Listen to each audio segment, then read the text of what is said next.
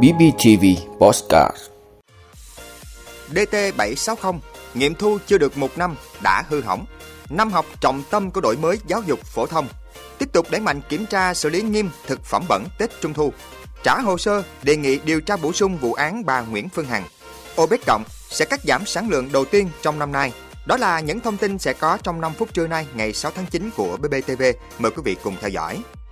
Thưa quý vị, những ngày qua sau những phản ánh của người dân và các cơ quan truyền thông, Công ty trách nhiệm hữu hạn thương mại xây dựng Long Phú cùng các đơn vị thi công đã và đang duy tu sửa chữa đường đê tê bảy sáu không, đoạn từ xã Minh Hưng đi xã Bom Bo, huyện Bù Đăng, tỉnh Bình Phước. Thế nhưng, việc sửa chữa bảo dưỡng đường vẫn còn một số vấn đề. đê tê bảy sáu không là trục đường huyết mạch kết nối các xã Bình Minh, Bom Bo, Đường mười, Đắc Nhau, huyện Bù Đăng tới một số xã của thị xã Phước Long cũng như của huyện Bù Gia Mập. Tuyến đường được công ty trách nhiệm hữu hạn thương mại xây dựng Long Phú thi công. Gói thầu này đã được nghiệm thu hoàn thành và đưa vào sử dụng ngày mười bốn tháng mười một năm hai nghìn không trăm hai mươi mốt với thời hạn bảo hành là mười hai tháng. Tuy nhiên, thời gian gần đây, nhất là từ đầu mùa mưa đến nay, tuyến đường đã xuống cấp, nhất là đoạn từ xã Minh Hưng tới xã Bom Bo, huyện Bù Đăng.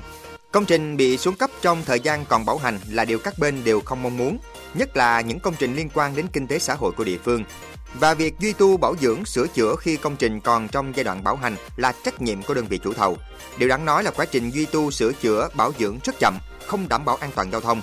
Cách sửa chữa bảo dưỡng những đoạn hư hỏng cũng khiến người dân trong khu vực nghi ngại, vì chỗ này móc đào để đá xây dựng làm cốt nền, chỗ khác san gạt nền đường đặt tấm đan cốt thép để đổ bê tông. Người dân trong khu vực rất mong đơn vị thi công nhanh chóng cho sửa chữa những đoạn đã bị hư hỏng, đặc biệt là việc giám sát nghiệm thu cần phải bảo đảm chất lượng toàn bộ công trình. Thưa quý vị, như vậy là hai mươi ba triệu học sinh trên cả nước đã hân hoan tưng bừng chào đón năm học mới. Năm học này là một năm học đặc biệt, không chỉ vì một lễ khai giảng đầy hứng khởi sau thời gian dài ảnh hưởng của dịch Covid mười chín, mà còn được xác định là năm trọng tâm triển khai nhiệm vụ đổi mới giáo dục ở bậc phổ thông. Cụ thể, năm học này theo lộ trình đổi mới, chương trình giáo dục phổ thông hai nghìn không trăm mười tám sẽ bắt đầu triển khai đối với các khối lớp ba, bảy và mười. Đặc biệt với các em học sinh lớp mười, đây là năm học đầu tiên các em học theo chương trình đổi mới giáo dục với định hướng nghề nghiệp ở bậc trung học phổ thông. Các em không phải học mười bảy môn bắt buộc như hiện nay. Thay vào đó, chỉ học tám môn vào hoạt động giáo dục bắt buộc, trong đó có môn lịch sử. Bên cạnh đó, học sinh chọn bốn môn học trong chín môn lựa chọn gồm địa lý, giáo dục kinh tế và pháp luật, vật lý, hóa học, sinh học, công nghệ, tin học, âm nhạc và mỹ thuật. Bộ Giáo dục và Đào tạo cho biết đã có các chỉ đạo hướng dẫn cụ thể để địa phương nhà trường triển khai việc lựa chọn môn học, chuẩn bị cơ sở vật chất, đội ngũ giáo viên, nhất là đối với những môn học nghệ thuật lần đầu tiên được đưa vào tổ chức dạy và học. Cùng với việc đổi mới chương trình thì thiếu đội ngũ giáo viên, cơ sở vật chất cũng là những thách thức đang đặt ra cho ngành giáo dục trong năm học đặc biệt này. Thưa quý vị, Tết Trung thu cổ truyền của dân tộc đã cận kề. Cục An toàn Thực phẩm Bộ Y tế tiếp tục ra văn bản yêu cầu các sở y tế các tỉnh, thành phố trực thuộc Trung ương, Ban Quản lý An toàn Thực phẩm các tỉnh cần phối hợp với Sở Công Thương, Sở Nông nghiệp và Phát triển Nông thôn triển khai hoạt động thanh kiểm tra việc chấp hành các quy định của pháp luật về an toàn thực phẩm của các cơ sở sản xuất, chế biến, kinh doanh thực phẩm trên địa bàn. Trong đó, tập trung ưu tiên các cơ sở sản xuất kinh doanh bánh kẹo, nước giải khát, thực phẩm truyền thống sản xuất tại các làng nghề, cơ sở nhỏ lẻ, cơ sở kinh doanh dịch vụ ăn uống, thức ăn đường phố. Kịp thời truy xuất, thu hồi các sản phẩm không đảm bảo an toàn thực phẩm, xử lý nghiêm các hành vi vi phạm và công khai tên cơ sở, địa chỉ, loại sản phẩm vi phạm trên các phương tiện thông tin đại chúng theo quy định của pháp luật. Nếu có dấu hiệu hình sự, đề nghị chuyển cơ quan công an để xử lý nghiêm theo quy định của pháp luật. Thưa quý vị, Viện Kiểm sát Nhân dân Thành phố Hồ Chí Minh đã ra quyết định trả hồ sơ vụ án lợi dụng các quyền tự do dân chủ xâm phạm lợi ích của nhà nước, quyền và lợi ích hợp pháp của tổ chức cá nhân, đề nghị điều tra bổ sung đối với bị can Nguyễn Phương Hằng, tổng giám đốc Công ty Cổ phần Đại Nam. Viện Kiểm sát đề nghị cơ quan điều tra làm rõ hành vi đồng phạm của những cá nhân có liên quan tham gia giúp sức cho hoạt động của bị can Nguyễn Phương Hằng, đồng thời xem xét việc nhập vụ án liên quan đến bị can Hằng do Công an tỉnh Bình Dương khởi tố để giải quyết triệt để vụ án.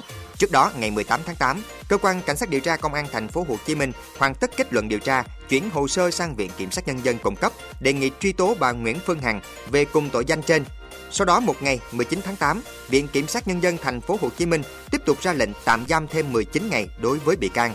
Theo điều tra, khoảng tháng ba năm hai nghìn không trăm hai mươi mốt, thông qua các tài khoản mạng xã hội YouTube và TikTok, bị can Nguyễn Phương Hằng đã tổ chức nhiều buổi livestream, phát ngôn trực tiếp qua mạng Internet. để nói về nhiều chủ đề, nhiều nội dung khác nhau về chuyện bí mật đời tư cá nhân và những nội dung gây ảnh hưởng uy tín, danh dự của các cá nhân.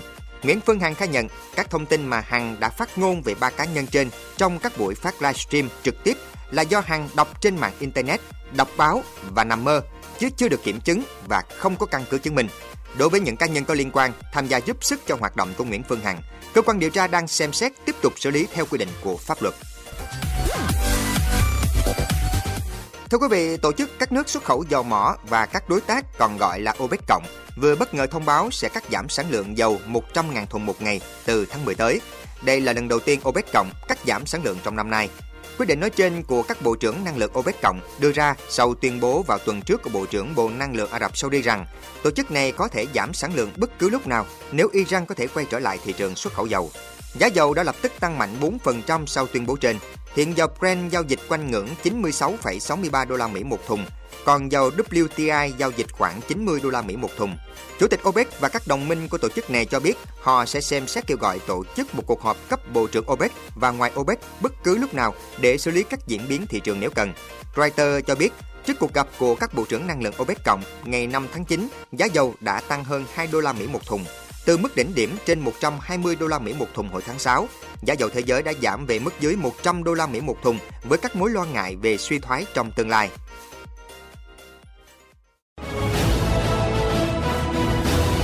Cảm ơn quý vị đã luôn ủng hộ các chương trình của Đài Phát thanh Truyền hình và Báo Bình Phước. Nếu có nhu cầu đăng thông tin quảng cáo ra vặt, quý khách hàng vui lòng liên hệ phòng dịch vụ quảng cáo phát hành số điện thoại không hai bảy một ba tám tám bảy không sáu năm. bê pê tê vê, vì bạn mỗi ngày.